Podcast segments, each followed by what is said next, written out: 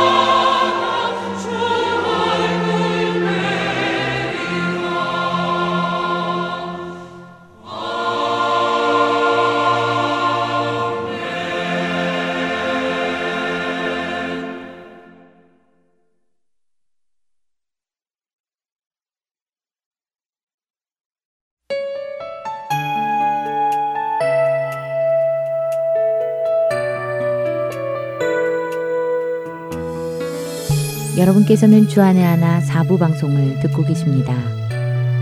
주안의 하나 4부에서는 지난 방송들 중에서 신앙에 도움이 될 만한 프로그램들을 모아서 다시 방송해 드리고 있습니다. 이번 시즌에는 먼저 2015년 1월부터 6월까지 방송된 산상수훈과 2016년 1월부터 3월까지 방송된 성경적 찬양 시즌 1 그리고 2016년 10월부터 2017년 3월까지 방송된 김경환 목사님의 요한복음 강해가 준비되어 있습니다. 바로 이어서 산상수훈 함께 하시겠습니다.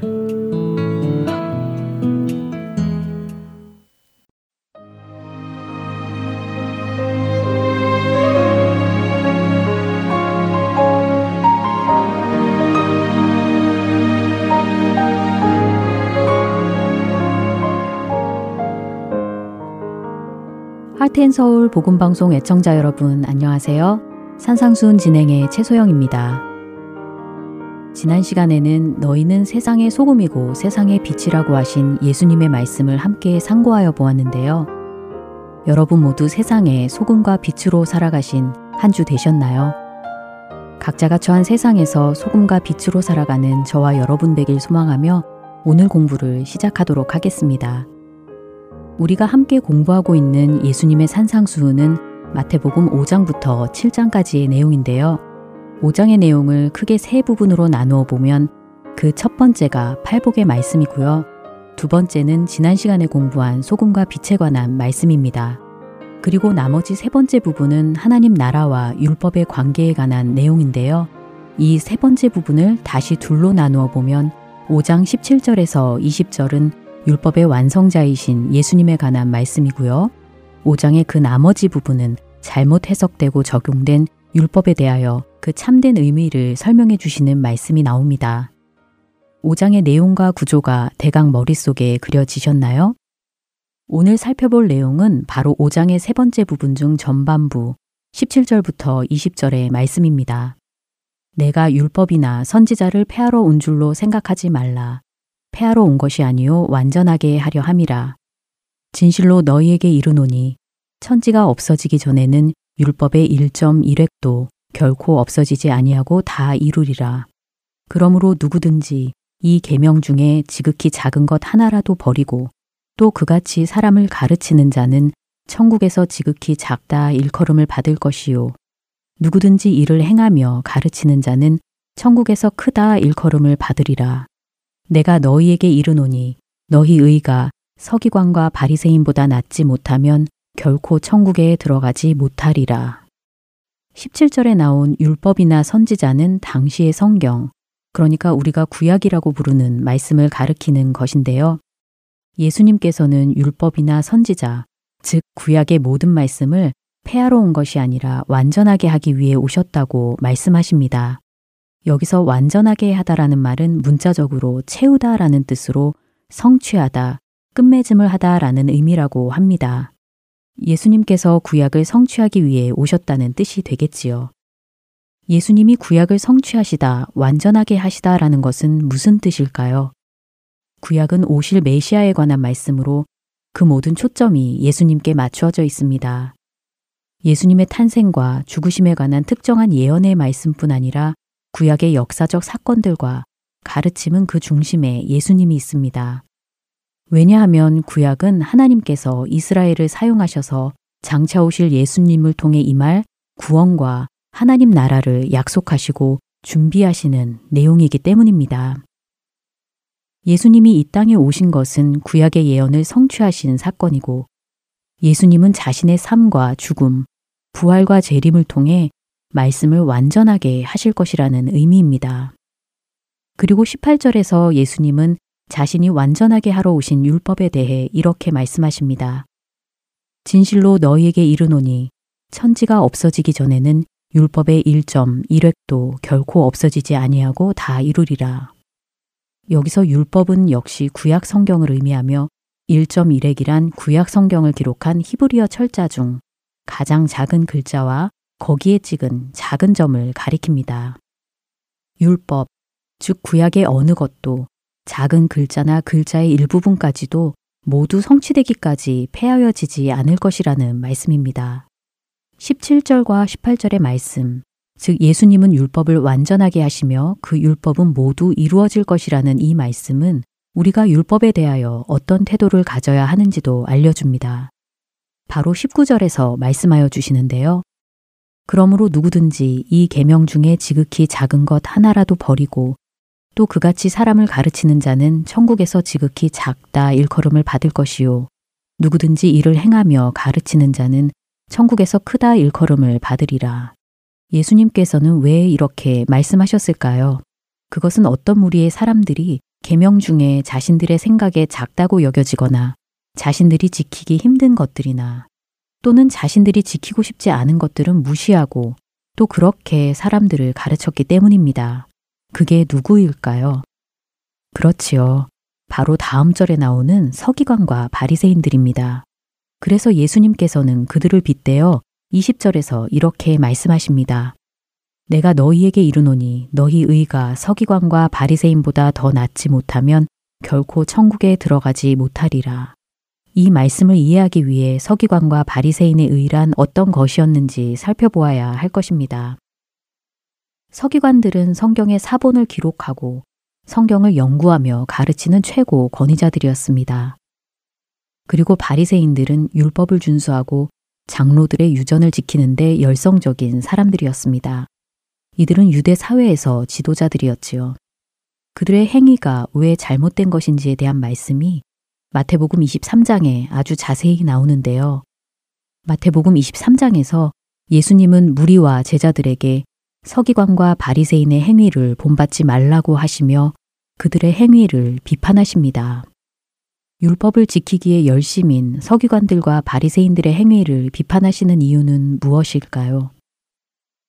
그 이유는 그들이 외식하기 때문입니다. 밖에서 밥을 먹는다라는 말이 아니라 겉과 속이 다른 위선적인 행위를 한다는 것입니다. 화 있을진저 외식하는 서기관들과 바리새인들이여 하는 말씀이 23장에서 6번이나 나옵니다. 서기관과 바리새인들은 그들의 모든 행위를 사람에게 보이기 위해 한다고 하십니다. 그들이 율법을 지키고자 하는 동기는 하나님에 대한 사랑이 아닌 자기 사랑이었습니다. 그들은 다른 사람으로부터 인정을 받고자 율법을 지켰으며 그것을 자기들의 의로 여겼습니다. 그것을 통해 스스로 자기를 높이고 자랑하였습니다. 여러분 모두 기억하고 계시지요? 심령이 가난한 자들이 천국을 소유할 것이라는 팔복의 첫 번째 말씀 말입니다. 서기관과 바리새인 같이 자신을 높이고 스스로 의롭다 하는 자는 천국에 들어갈 수 없습니다. 그렇기 때문에 우리의 의가 서기관과 바리새인의 의를 능가하지 못한다면 결코 천국에 들어가지 못할 것이라고 말씀하시는 것입니다.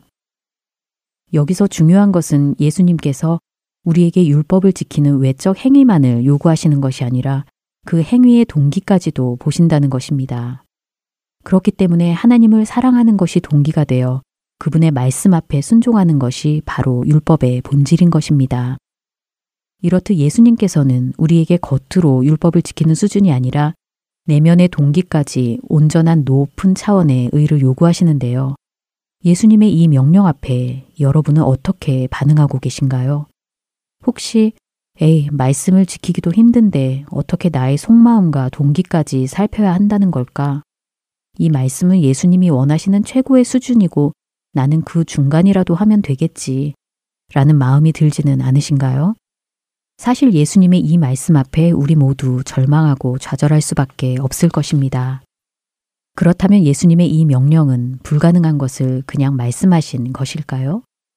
이것은 어떻게 가능한 것일까요? 이것은 하나님께서 성령을 통하여 우리의 마음을 새롭게 해주셔야 가능한 것입니다.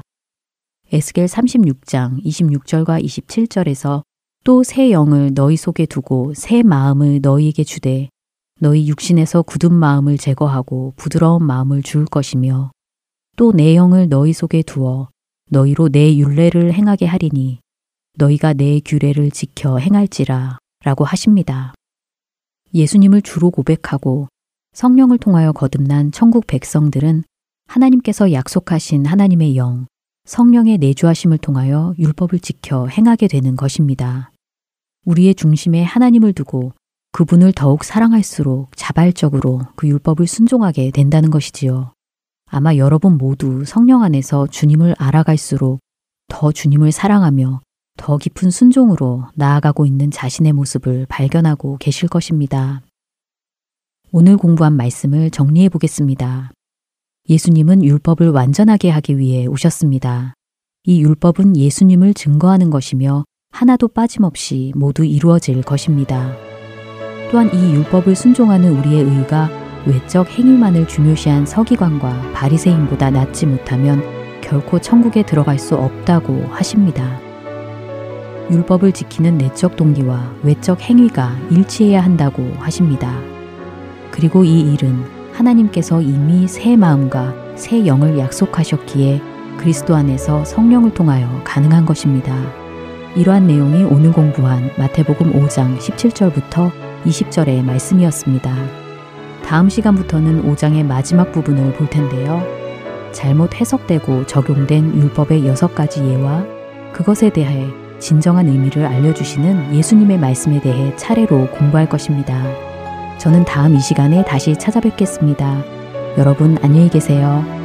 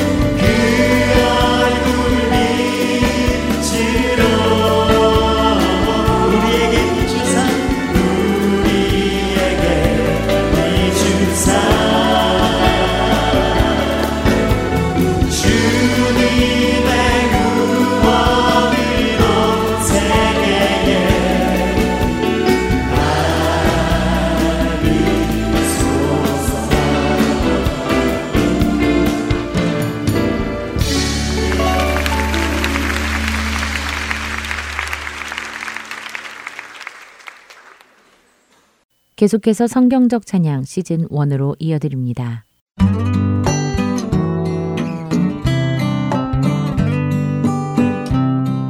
애청자 여러분 안녕하세요. 여러분과 함께 성경의 말씀을 살펴보며 우리가 하나님께 드리기에 합당한 찬양은 무엇인가 함께 생각해보는 성경적 찬양 진행의 박영규입니다. 여러분 안녕하세요. 강승규입니다. 성경적 찬양 지난 시간에는요.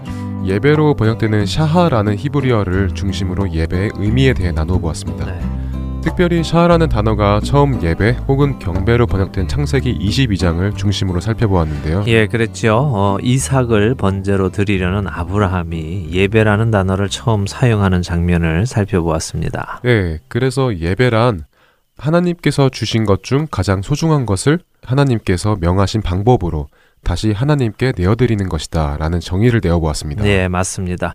한 주간 그렇게 예배하신 여러분들 되셨는지요? 사실 그렇게 예배의 정의에 대해 생각해 보고 나니까요. 네. 예배 한 번 드리기가 굉장히 부담스러워지더라고요. 음. 아, 내가 정말 최선의 것을 드리고 있는가, 뭐 이런 질문도 하게 되고요. 예, 그렇게 우리가 드리는 예배에 대해 점검해 보고 또 생각해 보고 하자는 것이 이 프로그램의 목적이지요.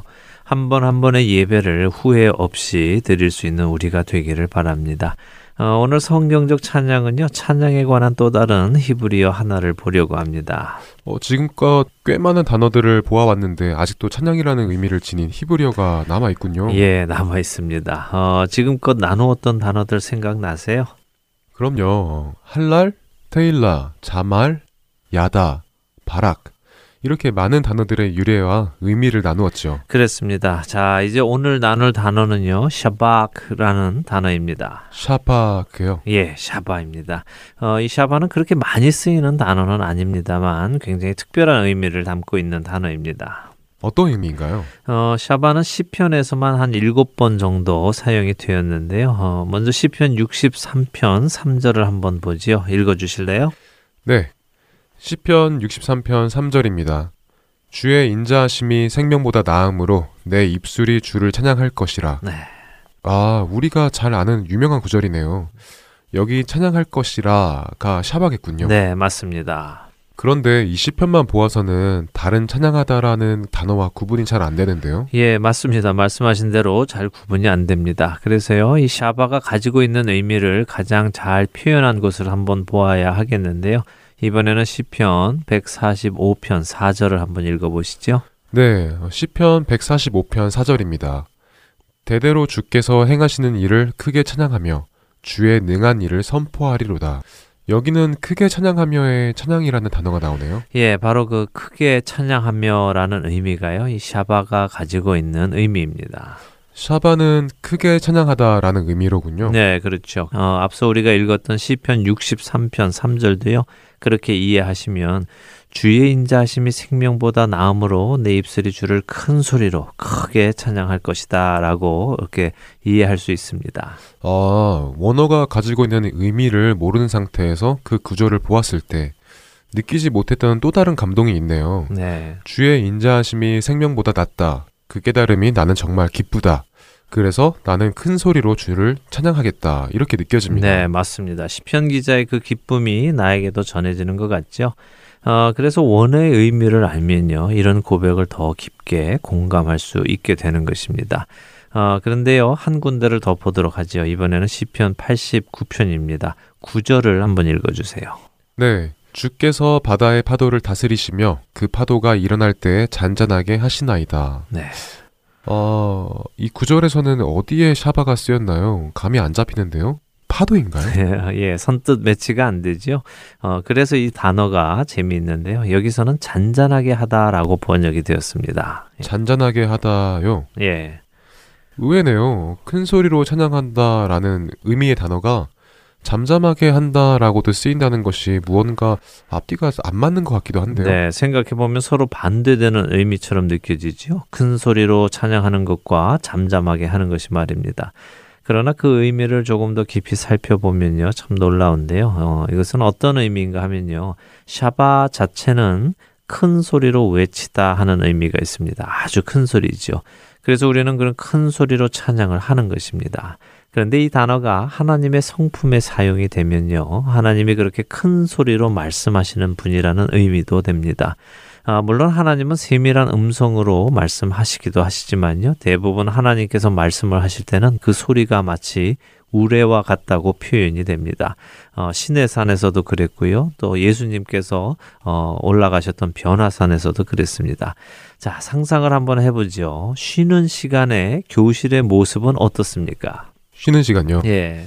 뭐 막 정신 없죠. 막 엄청 시끄럽고 장난치고 소리 지르고 네. 정말 말 그대로 혼돈, 케오스죠. 예, 맞습니다.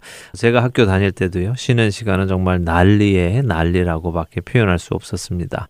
뭐 밥 먹는 학생들, 이리저리 뛰는 학생들, 깔깔대는 학생들, 또 구석에서 말타기 하는 학생들까지 있었으니까요. 어, 그런데 이런 난리가 한 번에 샥 조용히 고요해지는 순간이 있습니다. 언제입니까? 선생님 오시는 시간이죠. 그렇죠. 예, 바로 선생님이 나타나시면 완전히 고요한 상태로 정리가 딱 됩니다. 그 이유는 선생님의 근엄함과 권위 때문이죠. 선생님의 그 크심이 아이들의 왁자지껄한 상태를 평정하는 것입니다. 아, 그러니까 그 바다의 파도가 막 일어날 때 그러니까 폭풍이 일어나서 엄청 무서울 때도 하나님의 그 크심과 건세가 나타나면 바다가 잔잔해지는 것이 바로 그런 의미이다 하는 것이군요. 네, 맞습니다. 그런 하나님의 모습이요. 신약에서 예수님께서 폭풍우를 잠잠케 하시는 장면으로도 여러 번 등장하기도 하지요. 그러니까 제자들이 놀라서 생각하잖아요. 어, 이분이 누구시길래 바다도 잠잠케 하는가라고요. 아, 이런 연관이 있었군요.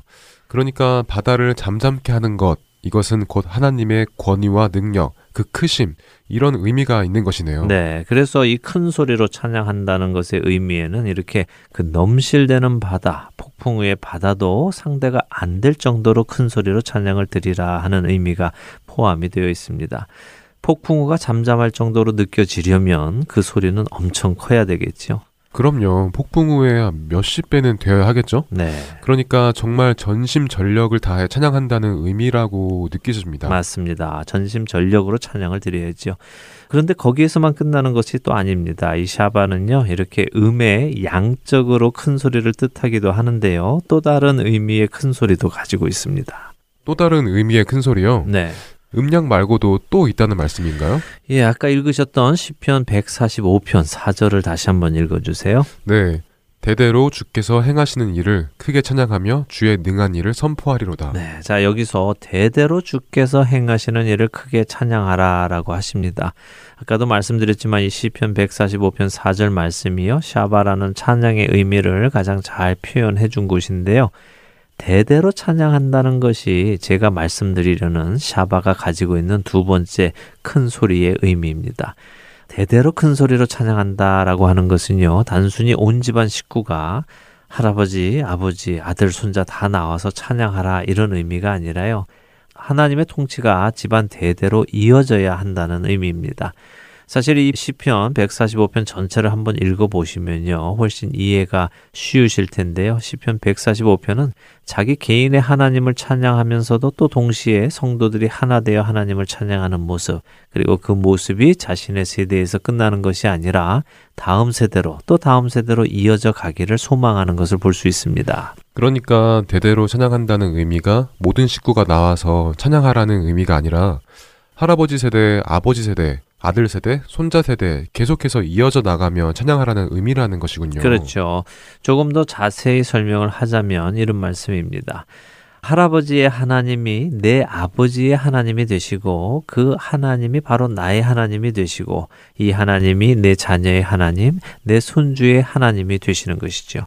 다시 말해 집안 대대로 그 하나님을 떠나지 않고 그분의 은혜를 경험하고 그분을 나의 하나님으로 고백하는 은혜가 있게 되기를 바라는 것입니다. 마치 아브라함의 하나님의 이삭의 하나님이 되시고 그 이삭의 하나님이 야곱의 하나님이 되시는 것처럼 말이군요. 네, 맞습니다. 바로 그겁니다. 어, 그렇지만 이것은 저절로 되는 것은 아니지요. 아브라함은 아브라함대로 하나님을 경험했고 이삭은 이삭대로 또 야곱은 야곱대로 각각 개인적으로 하나님을 경험합니다. 우리 역시 마찬가지죠. 신앙은 저절로 대물림 되는 것은 아닙니다. 아버지의 하나님이 내 하나님이 되시기 위해서는 반드시 내가 그 하나님을 경험해야만 합니다. 그래서 중요한 것이 뭐냐 하면요. 할아버지가 자신의 하나님을 아버지에게 전해야 한다는 것입니다. 신앙 교육을 시키는 것이죠. 간증을 하는 것입니다. 내 하나님은 이런 분이셨다. 나는 그분을 그래서 찬양한다. 그분이 나를 살리셨다. 이 간증이 곧 찬양인 것입니다. 그래서 이 찬양이 소리가 대에서 대로 전해질 정도로 크게 찬양하라는 것입니다.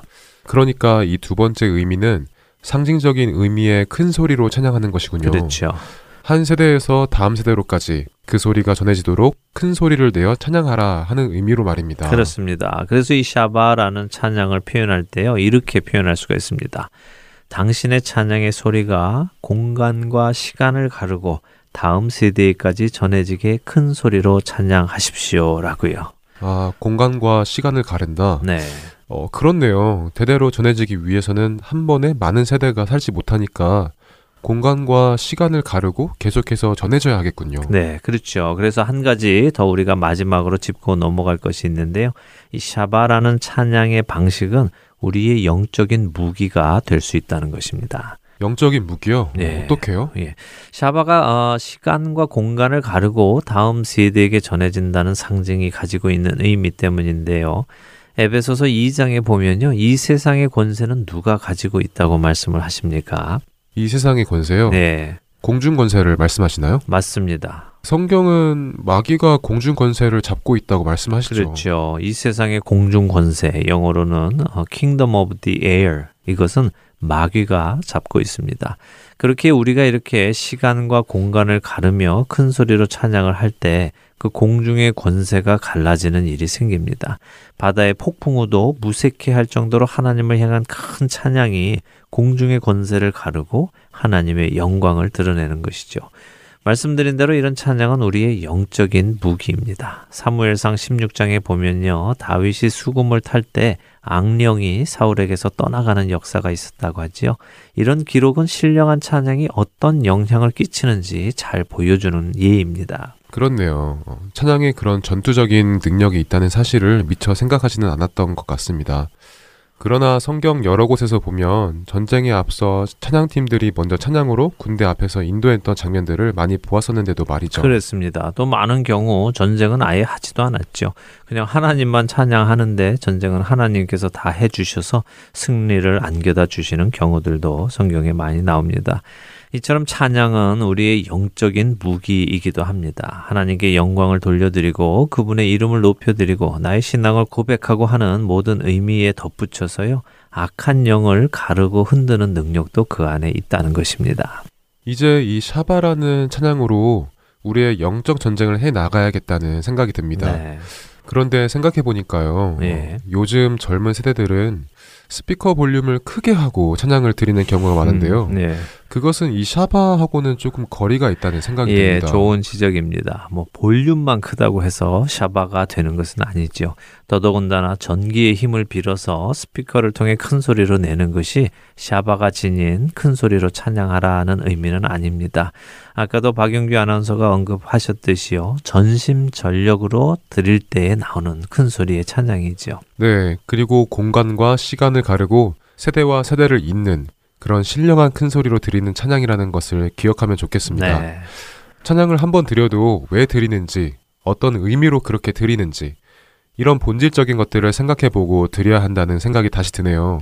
너무 유행을 쫓고 다른 이들을 흉내내고 하는 것은 하나님을 향한 참된 찬양이 못 된다는 생각이 많이 듭니다. 네, 물론 처음에는 다른 사람들이 이미 구축해 놓은 포맷 위에서 드리게 되는 것이 어찌 보면 너무 당연하지요. 그렇지만 그 포맷 안에 어, 안주해서는 안 됩니다. 처음 시작은 그랬다 하더라도 성경을 읽어가면서 그 안에서 참된 찬양의 모습을 찾아나가고 그 의미를 생각하며 드리도록 우리가 자꾸 변해가야 할 것입니다. 네, 오늘 성경적 찬양에서는요, 샤바라는 히브리어를 중심으로 큰 소리로 찬양하는 것에 대한 의미를 나누어 보았습니다. 각자의 처소에서 하나님께 전심 전력을 다해 찬양드리고 또 나의 하나님이 나의 다음 세대의 하나님이 되실 수 있도록 신앙을 전달하는 우리 모두가 되기를 소원해 봅니다. 네, 그렇게 성경적인 찬양을 드리는 우리가 되기 소원합니다. 저희는 다음 주에 뵙겠습니다. 안녕히 계십시오. 안녕히 계세요.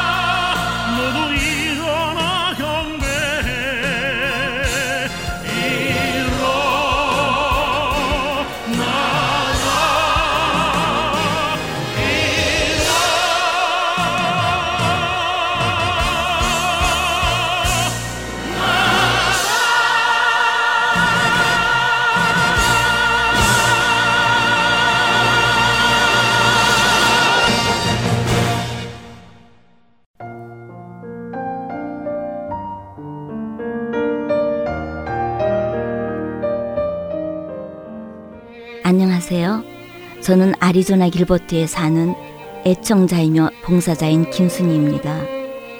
저는 아리조나에서 매주 메사 아시아나 마켓과 호돌이 식당, 반찬 식당, 그리고 코리아타운 식당의 CD를 비치하고 있습니다. 매주 기쁜 마음으로 행복하게 쓰임 받고 있습니다. 하나님께서는 할텐 서울 복음 방송을 통하여 저로 말씀을 깨닫고 순종하게 하시고 힘들 때는 위로와 격려의 말씀을 주시며 소망 가운데 살아갈 수 있도록 큰 힘을 주십니다. 이 귀한 복음 전파 사역은 누군가의 기도와 후원 그리고 봉사로 이루어집니다. 하나님께서는 지금도 귀한 복음 방송 사역에 동참하실 분들을 찾고 계십니다. 기도와 후원 그리고 봉사로 이루어지는 복음 방송에 사역에 동참하고 싶으신 분들은 전화번호 602-866-8999로 연락 주시기 바랍니다.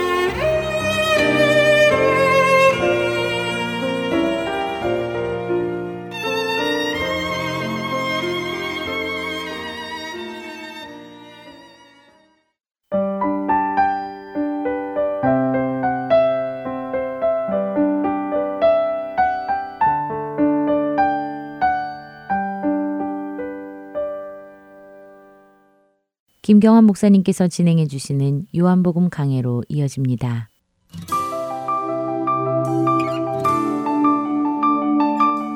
애청자 여러분 안녕하십니까?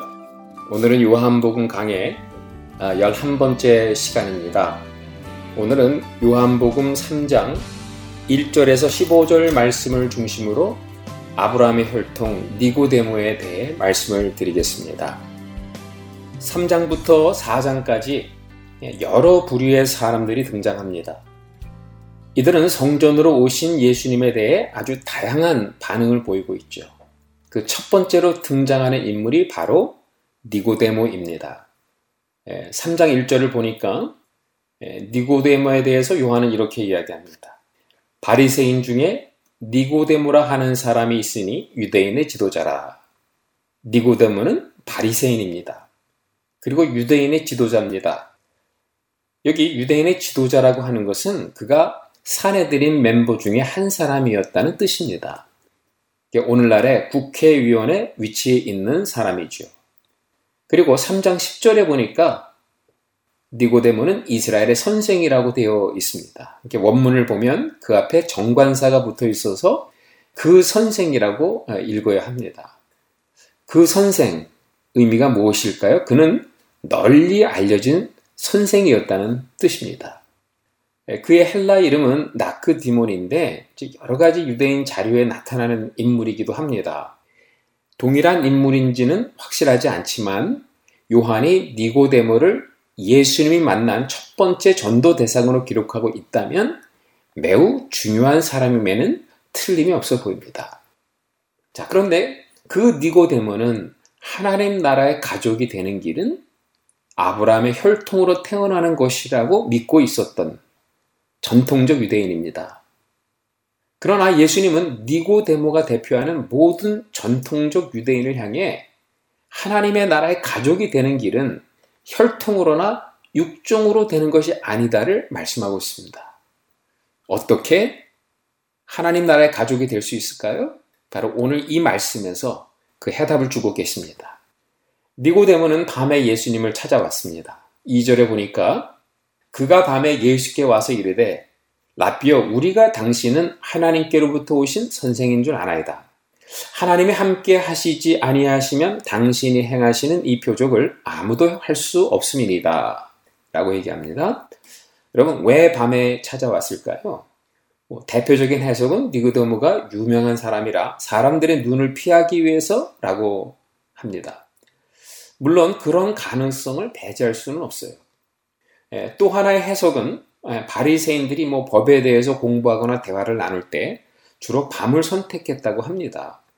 그 니고데모도 예수님과 법에 대해 토론하기 위해 예, 밤에 찾아왔다는 것입니다.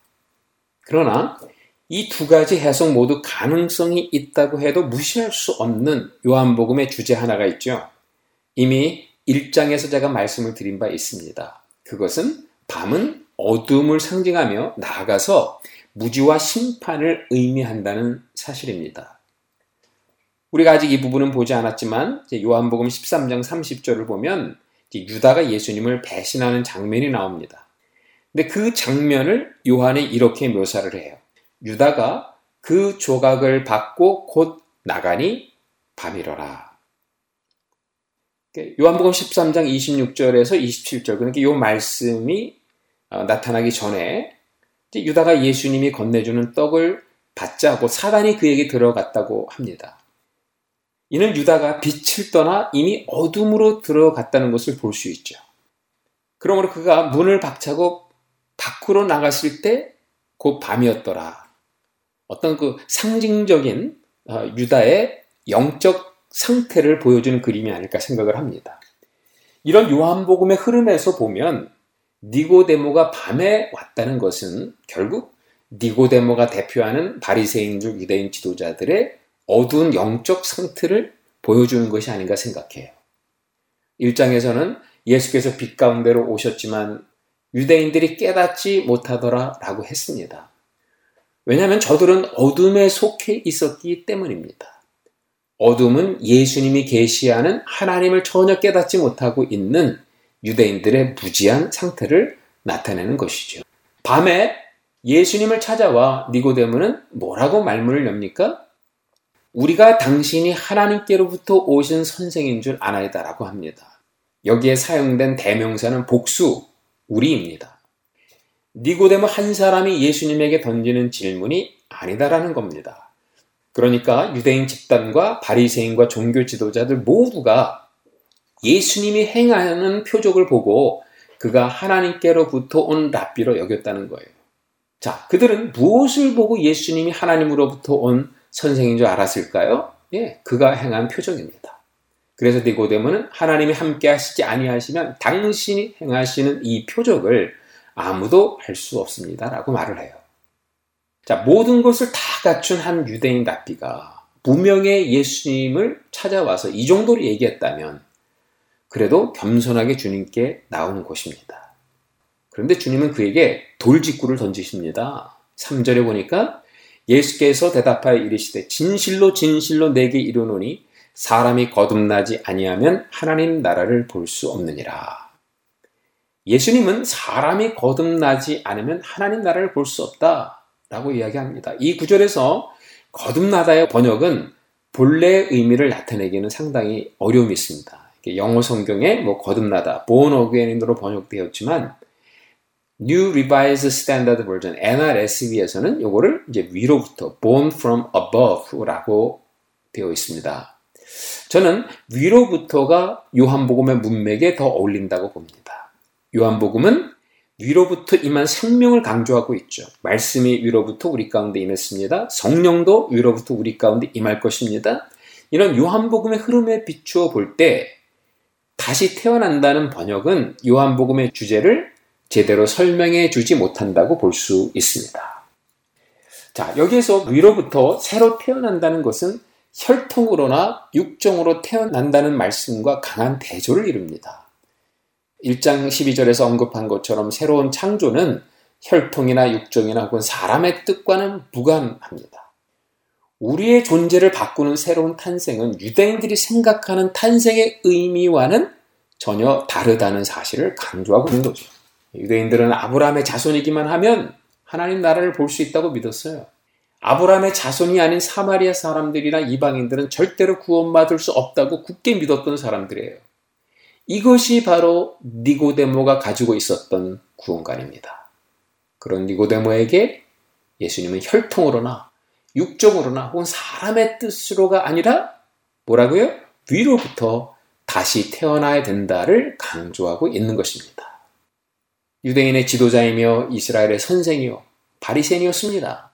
그러나 그는 예수님의 하나님 나라 사상을 깨닫지 못하고 있음을 지적하고 있어요. 그만큼 니고데모는 하나님 나라에 대해 무지했다는 것을 보여주고 있는 거죠. 그런데 구원에 대한 무지는 니고데모라는 한 사람의 무지가 아니었다는 것입니다. 그가 대표하는 모든 유대인들과 종교 지도자들이 이런 상태에 있었다는 거예요. 예수님은 그들에게 구원의 길을 말씀하셨는데 니고데모는 전혀 감을 잡지 못하고 있습니다.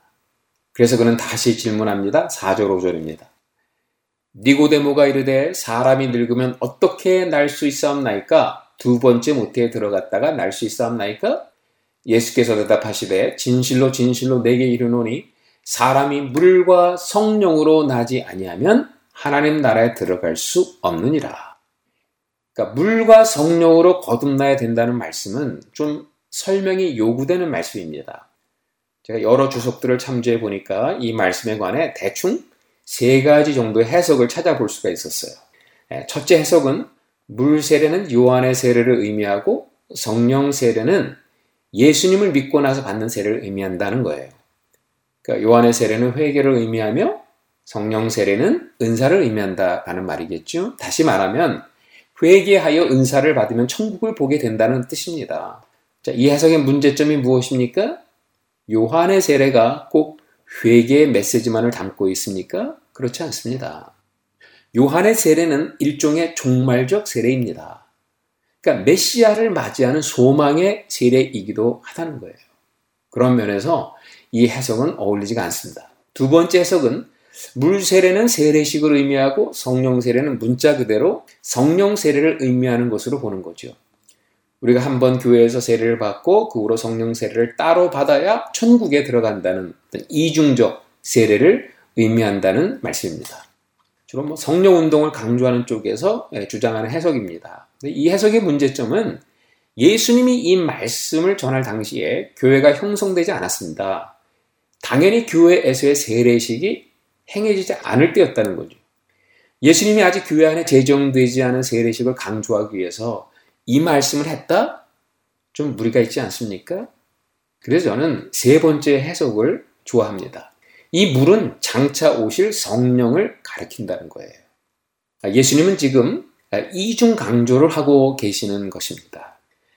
물과 성령으로 거듭나야 된다는 반드시 성령으로 거듭나야 된다. 라고 말씀하시는 것과 똑같다는 거예요. 자, 오늘 이 말씀의 배경이 되는 말씀은 에스겔서입니다. 제가 요한복음을 처음 공부할 때 이 말씀을 드렸죠. 요한복음의 의미를 제대로 이해하려면 구약의 창세기 그리고 에스겔서를 알아야 된다고 말씀을 드렸어요. 자, 이 말씀을 이해하기 위해서 우리는 이 에스겔서를 좀 찾아볼 필요가 있습니다. 36장 25절에서 27절의 말씀입니다. 맑은 물을 너희에게 뿌려서 너희로 정결하게 하되 곧 너희 모든 더러운 것에서와 모든 우상 숭배에서 너희를 정결하게 할 것이며 또 새 영을 너희 속에 두고 새 마음을 너희에게 주되 너희 육신에게 굳은 마음을 제거하고 부드러운 마음을 줄 것이며 또 내 영을 너희 속에 두어 너희로 내 율례를 행하게 하리니 너희가 내 규례를 지켜 행할지라. 아주 중요한 언약의 장입니다. 이 에스겔서 36장의 중요한 요점은 이겁니다. 정결 제사를 드리고 그러니까 물로 정결 제사를 드리는 거겠죠? 그러니까 정결 제사를 드리고 성령을 받는 사건이 함께 일어난다고 하는 것입니다. 즉 물로 나를 씻는 물 세례, 성령 세례가 함께 일어난다는 의미죠. 그런데 에스겔서 37장, 그러니까 요 36장 다음 장에 가보면 정말 이 일이 실제적으로 벌어지는 것을 에스겔 선지자가 목도해요. 그게 바로 그 유명한 에스겔서에 나오는 마른뼈의 환상입니다. 성령의 능력으로 해골들이 살아나서 생명 군대로 변하는 그 이야기예요. 그리고 에스겔서 47장으로 넘어가게 되면 물과 성령의 이미지를 통합해서 성전에서 흘러나오는 물이 곧 성령의 강이었음을 강하게 부각시키고 있습니다. 에스겔서 말씀이 보여주는 것처럼 에스겔 선지자는 물 세례, 성령 세례를 다른 두 가지 세례로 말하고 있지 않습니다. 에스겔 선지자는 물 세례와 성령 세례 둘을 통합해서 물과 성령으로 거듭난다는 것을 성령을 통해 허락할 새 언약을 말하고 있는 것입니다. 자, 예수님은 이 말씀을 배경으로 요한복음 7장에 자신을 믿는 자들에게 허락해 주실 성령에 대해 말씀하고 있습니다. 7장 37절 39절에 보니까 명절 끝날 곧 큰 날에 예수께서 서서 외쳐 이르시되 누구든지 목마르거든 내게로 와서 마시라. 나를 믿는 자는 성경의 이름과 같이 그 배에서 생수의 강이 흘러 나오리라 하시니 이는 그를 믿는 자들이 받을 성령을 가리켜 말씀하신 것이라. 예수께서 아직 영광을 받지 않으셨으므로 성령이 아직 그들에게 계시지 아니하리라. 자, 그렇다면 오늘 본문 말씀 역시요. 물 세례와 성령 세례를 구별하지 않는다고 보아 마땅하다는 겁니다. 그러므로 저는 3장 4절 5절의 올바른 해석은 물 세례 곧 성령 세례를 받으라 가 맞다고 봅니다. 이것은 성령 세례에 대한 이중 강조를 하고 있는 것이죠. 성령으로 거듭나야 됨을 이중으로 강조하고 있는 겁니다. 따라서 직역하면 사람이 성령으로 거듭나고 또 성령으로 거듭나야 천국을 볼 수 있다. 생명이 태어나는 것은 절대로 밑에서 이루어지는 사건이 아니다. 철저하게 위에서 임하는 사건이다. 말씀이 이 땅에 오신 것처럼 성령이 위에서 임하신다. 성령이 우리에게 임하여 우리에게 영성을 허락해야 천국에 들어갈 수 있다. 이런 뜻이 되겠습니다. 이제 예수님은 이 성령으로 거듭나는 역사를 은유로 말씀하기 시작합니다.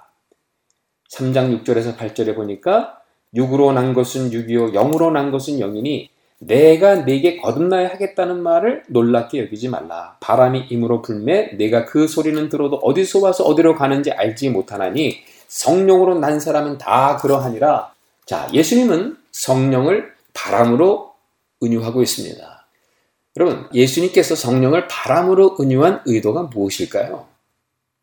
자, 성령으로 태어나는 사건을 예수님은 이 창세기 2장에 나오는 인간 창조와 연결시키고 있는 것 같습니다. 창세기 2장에서 하나님은 흙으로 사람을 만드셨죠. 그리고는 코에 생기를 불어 넣으셨습니다. 여기에서 말하는 생기는 기, 뭐 뉴에이지에서 말하는 그런 기가 아니라 성령님입니다. 인격체입니다. 이 성령님의 원어를 보니까 그 뜻이 바람입니다. 그래서 예수님은 성령을 바람의 역사로 은유하고 있는 거예요. 여러분, 창세기 2장에 인간 창조의 장면을 연상해 보시기 바랍니다. 성령의 호흡이 들어갔을 때 인간이 생명이 된 겁니다. 우리는 다 흙에서 나서 흙으로 돌아가는 존재인데 성령을 받으면 생명이 된다는 것이에요. 인류의 창조, 성령의 바람으로 창조되었습니다. 이제 새로운 인류를 창조하시기 위해서 예수님이 이 땅에 오셨고 그 예수님께서 십자가에 죽으시고 부활하실 것입니다. 그때 어떤 일이 벌어집니까? 창세기 2장에 아담의 창조가 다시 재현될 것입니다. 그래서 요한복음 20장에 보면 겁에 질려 있는 제자들에게 부활의 몸으로 나타난 예수님이 그들에게 성령의 호흡을 주시잖아요. 그때 제자 공동체가 다시 탄생합니다. 샬롬을 경험한 공동체로 다시 탄생합니다. 죄사함을 실질적으로 경험하는 성령의 공동체로 다시 태어나는 것이죠. 새로운 공동체가 실질적으로 다시 태어나는데 성령으로 이루어졌다는 것입니다. 자, 오늘 니고데모는 뒤로는 아담처럼 새롭게 창조되어야 할 새로운 아담이 되어야 된다는 겁니다. 그리고는 앞으로는 예수님이 창조하시게 될 새로운 공동체, 새 이스라엘로 다시 태어나야만 한다는 것입니다. 이것을 기가 막히게 보여주는 그림이 바로 오늘 이 말씀입니다. 물과 성령으로 거듭나야 되는 것입니다. 그 모든 창조는 아브라함의 혈통과 무관하다는 겁니다. 나는 바리새인이다. 사내들의 멤버다. 이스라엘의 선생이다. 이런 것과는 전혀 무관합니다. 오직 물과 성령으로 거듭나야만 합니다. 자, 이쯤 됐으면 알아 들었어야 되는 거 아닙니까? 이에 대해 니고데모가 대답을 합니다. 구절이죠. 니고데모가 대답하여 이르되 어찌 그러한 일이 있을 수 있나이까? 여러분, 예수님이 말씀한 성령의 역사에 대한 니고데모의 반응입니다. 이 반응 역시 창세기 1장 2절의 말씀이에요. 하나님이 천지를 창조하셨는데 땅은 혼돈하고 공허하고 흑암이 기품에 있었다는 거예요. 그때 혼돈과 공허 그리고 그 어둠은 창조 때만 존재하지 않았다는 거죠. 지금 니고데모의 영적 상태가 그러했다는 겁니다. 니고데모가 대표하는 유대인들의 영적 상태가 그러했다는 것입니다. 그들은 예수님이 행하신 많은 표적을 보았고 그러한 표적을 보았기 때문에 예수님이 하나님으로부터 온 납비라고 생각을 했습니다. 그들에게 예수님이 말씀합니다. 예수께서 그에게 대답하여 이르시되 너는 이스라엘의 선생으로서 이러한 것들을 알지 못하느냐. 이스라엘의 선생이라는 표현. 니고데모가 말한 하늘로부터 온 선생과 강한 대조를 보이지 않습니까? 니고데모는 예수님을 자신과 비슷한 이스라엘의 랍비라고 여겼던 것입니다. 그래서 니고데모는 예수님을 자신과 동급으로 생각하고 랍비 대 랍비 대 대화를 나누자 해서 예수님을 찾아왔던 것입니다. 그러나 정작 니고데모는 혼돈과 어둠 속에 속한 새 창조의 대상이었다는 것입니다. 그리고 예수님은 혼돈과 공허와 어둠에 빠져 있는 니고데모를 구원할 수 있는 창조의 주님이셨다는 겁니다. 자, 그렇다면 니고데모와 그가 대표하는 유대인들은 왜 몰랐을까요? 여기에서 우리는 표적의 문제로 다시 돌아가야 합니다. 표적을 보았는데 그 표적을 다 보지 못했습니다. 표적을 보고 예수님이 하늘로부터 온 선생님을 알았어요. 하늘로부터 오신 분 맞습니다. 또 하나님이 함께하는 분 맞습니다. 그러나 거기까지 본 것으로 온전한 진리를 깨달을 수 없다는 겁니다. 그 표적이 가리키는 방향을 봐야 된다는 거죠. 하늘로부터 오신 예수님이 다시 하늘로 가야 할 것을 보지 못한 것입니다. 즉, 표적의 반만 본 것입니다. 그래서 3장 13절에 보니까 하늘에서 내려온 자, 곧 인자 외에는 하늘에 올라간 자가 없느니라. 많이 들어본 말씀 아닙니까? 이미 1장 51절에서 하늘이 열리고 하나님의 사자들이 인자 위에 오르락 내리락 하는 것을 보리라. 는 말씀을 하셨어요. 그 말씀이 지금 메아리로 선포되어지고 있는 장면이죠. 예수님은 앞서 나다니엘에게 했던 인자론을 니고데모에게 들려주고 있습니다. 나다니엘에게 하나님의 사자들이 인자 위에 하늘과 땅을 오르락 내리락 하는 것을 보게 될 것을 약속해 주셨습니다. 인자는 하늘에서 내려와 다시 하늘로 올라가므로 하늘과 땅을 연결시켜주는 분이라는 것입니다. 그런데 어떻게 하늘과 땅을 연결시켜 줄 것인가? 그 사실을 오늘 이 말씀에서 구체적으로 확연하게 말씀하고 계십니다. 3장 14절에서 15절 말씀이죠. 모세가 광야에서 뱀을 든 것 같이 인자도 들려 하리니 이는 그를 믿는 자마다 영생을 얻게 하려 하심이니라. 하늘과 땅을 연결시켜 주실 것입니다. 그런데 그 방법은 모세가 광야에서 뱀을 든 것 같이 인자도 들려야 하리라. 십자가의 들림으로 이 일을 이루시겠다는 거예요. 여러분, 이 구절의 배경이 되는 말씀은 민수기 21장 4절에서 9절에 기록되어 있습니다. 이스라엘 백성들은 애굽에서 나와 여러 해 동안 광야에서 방황하며 고생을 했습니다. 광야 생활이 고달픈 나머지 그들은 하나님을 향해 불평하고 원망했습니다. 이 불평과 원망이 쌓여서 나중에는 그들의 지도자인 모세를 죽이겠다고 소동을 일으켰어요. 그때 하나님께서 독뱀을 보내어 사람들을 물려죽게 했습니다. 그리고는 모세에게 명령합니다. 구리뱀을 만들어 장대 끝에 높이 메어 달고 그 뱀을 쳐다보는 자는 살 수 있다고 외치라는 겁니다. 모세가 말씀대로 행했을 때 구리뱀을 쳐다본 자는 독뱀에 물렸어도 살아나는 역사가 일어났습니다. 마찬가지로 인자도 나무에 들리게 될 것을 말씀합니다. 저주의 상징인 뱀이 독뱀에 물려 죽어가는 자들에게 구원의 표적이 되었습니다. 마찬가지로 저주의 상징인 막대기, 즉 십자가의 인자가 메어 달림으로 죄로 인해 죽어가는 자들에게 구원의 표적이 된다는 겁니다. 뱀에 물려 죽어가는 백성들을 살리기 위해 뱀을 없애지 않으셨습니다. 오히려 뱀을 장대 위에 달았듯이 십자가의 형벌로 죽을 수밖에 없는 인류를 살리기 위해 예수님이 죄와 저주를 덮어쓴 인자로서 십자가를 지심으로 인간의 근본적 문제를 해결한다는 것입니다. 여러분, 이것이 궁극적인 표적입니다. 이것을 보아야 표적을 다 보게 되는 것입니다. 그렇다면 여러분, 표적을 제대로 본다는 것은 무엇입니까? 대답은 명백합니다. 나무에 돌아가신 예수님을 보는 것입니다. 십자가 영광으로 죽으신 예수님을 보는 것입니다. 성령님은 누구십니까? 이 십자가의 표적을 보여주시고 깨우쳐 주시는 분이십니다. 그래서 물과 성령으로 거듭나야 되는 겁니다. 혈통으로나 육적으로 이것이 깨달아지지 않습니다. 성령으로야만 깨달아지는 것입니다. 우리의 시선이 성령의 시선으로 바뀌어야만 이 사실을 보게 되는 것입니다. 온전히 우리를 이끌어 가시는 성령님께 맡기고 따라가야지만 이 구원의 길, 십자가의 길에서 하나님께서 우리에게 허락하실 영생을 맛보게 되는 것입니다. 오늘 이 말씀을 들은 우리 모두가 다 물과 성령으로 거듭남으로 십자가의 영광이 무엇인지, 공중에 매어 달려 죽으신 그 예수님이 우리에게 주실 영생이 무엇인지를 깨달을 뿐만 아니라 우리의 삶에 성령의 시선이 우리의 시선이 되어야 십자가의 표적의 진정한 의미를 깨닫게 되는 겁니다.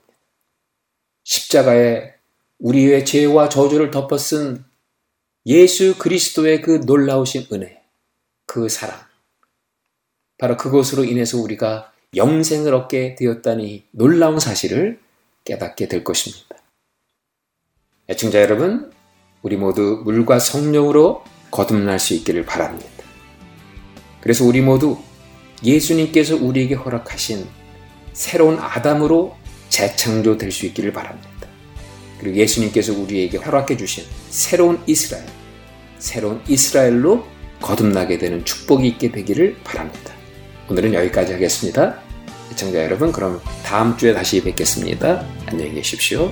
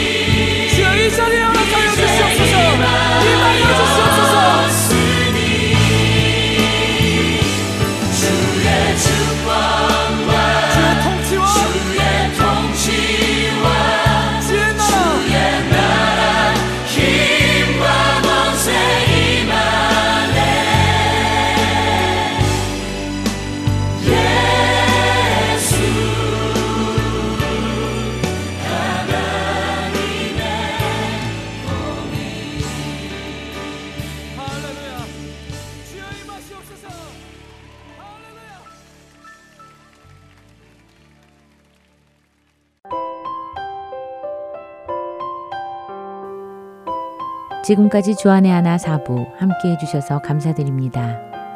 계속해서 주안의 하나 5부로 이어드립니다.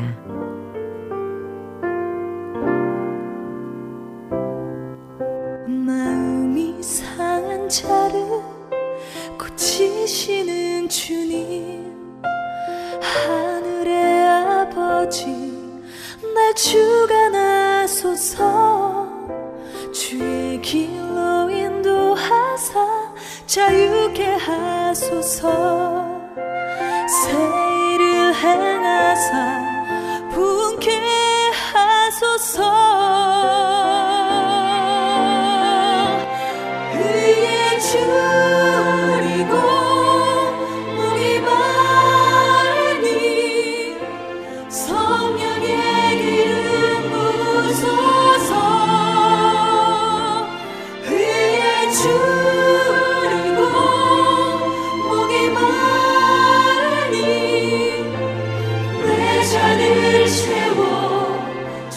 so